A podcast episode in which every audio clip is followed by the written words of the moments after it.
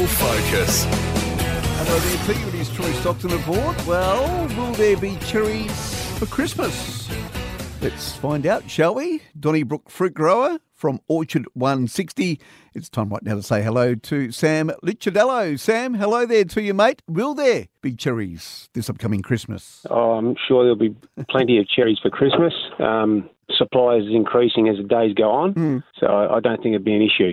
The colder weather, mate, it's played a big part in, in the harvest at the moment? Yeah, look, the, the cold uh, weather we've experienced in late spring Yep. to uh, early summer, even up to even a couple of weeks ago, has delayed um, the fruit from maturing. For me here on my property is probably anywhere from seven to ten days behind last season. So what you're finding is that uh, it's sitting there, it's looking like it's wanting to get ready, and, and it's just not happening. So the last few days we've had some pretty nice um, weather, and we've seen we've seen the actual uh, movement in the fruit, and not only just maturing in colour and flavour, but even they're growing, they're sizing Okay. up nicely and starting to finish off really nice. There's been some good quality fruit coming through. So, what sort of varieties are you growing there, mate? Uh, here on my place, we're growing Ron Seedling, we're growing um, Rainier, Lapins, Stella, so Don. There's so many varieties of cherries available, and up up until recently, there's been some really nice new varieties coming through the system. And with that, you get different maturity times, so that increases your season for the consumer. So you've got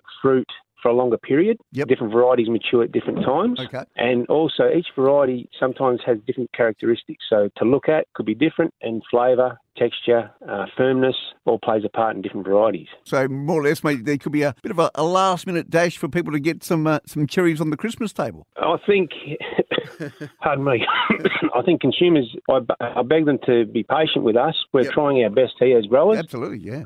As they're maturing, you know, we're, we're picking them at the optimum time. So we're picking them and cooling them and getting up up to the markets that night. The mm-hmm. harvest that morning, markets at night, on the shelves the following morning. So it's that quick for the consumer to get the fruit. We're hoping that there's going to be continual supply until Christmas. I think so, but it'll be a mad rush probably that Christmas week, week and a half. I can see it happening now. It's going to be all hands on deck, trying to pull them off in, in good condition. Have you got enough workers, mate? At this stage, I say yes, very quietly. yeah.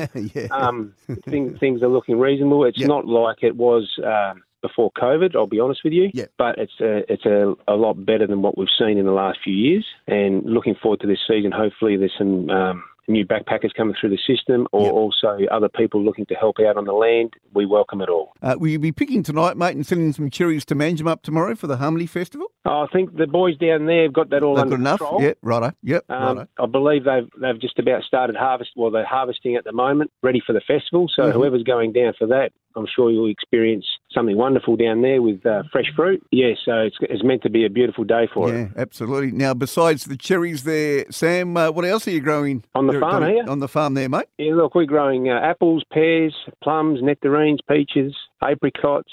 What you call is a fruit salad. I, got, I grow a bit of everything. How are the uh, the stone fruits going? It's just, it's the same sort of scenario across Okay. the line. Yeah, so righto. yeah, everything's sort of delayed due to the weather. Uh, crops crops are looking good. Fruit is looking nice, nice and clean. Yep. So eh, it's just a very very slow start, and we'll be on our way. Hey, mate, uh, thanks for taking the time out today. Good luck with the harvest. And as you say, just for the consumers out there, just be a little bit patient with the lead up into Christmas. Look, uh, Troy, if they're down in the area, this is a wonderful time of the year to go to to the farms. Okay. with all the fresh stone fruit. Yep. Um, you find there's a lot of places where you can either, if you're not uh, buying it from the shop, if you're on the road travelling and, and exploring the state, call into the farms and, and experience something straight off the tree. It's uh, second to none. Where's yours, mate, that they can find? I'm on the main highway just north of Donnybrook. You can't miss it. Orchard 160. Go ahead and do that. Sam Licciardello, thanks for your time today, mate. Uh, good luck with the harvest and uh, Merry Christmas to you, mate. To you too, Troy. Thank you very much.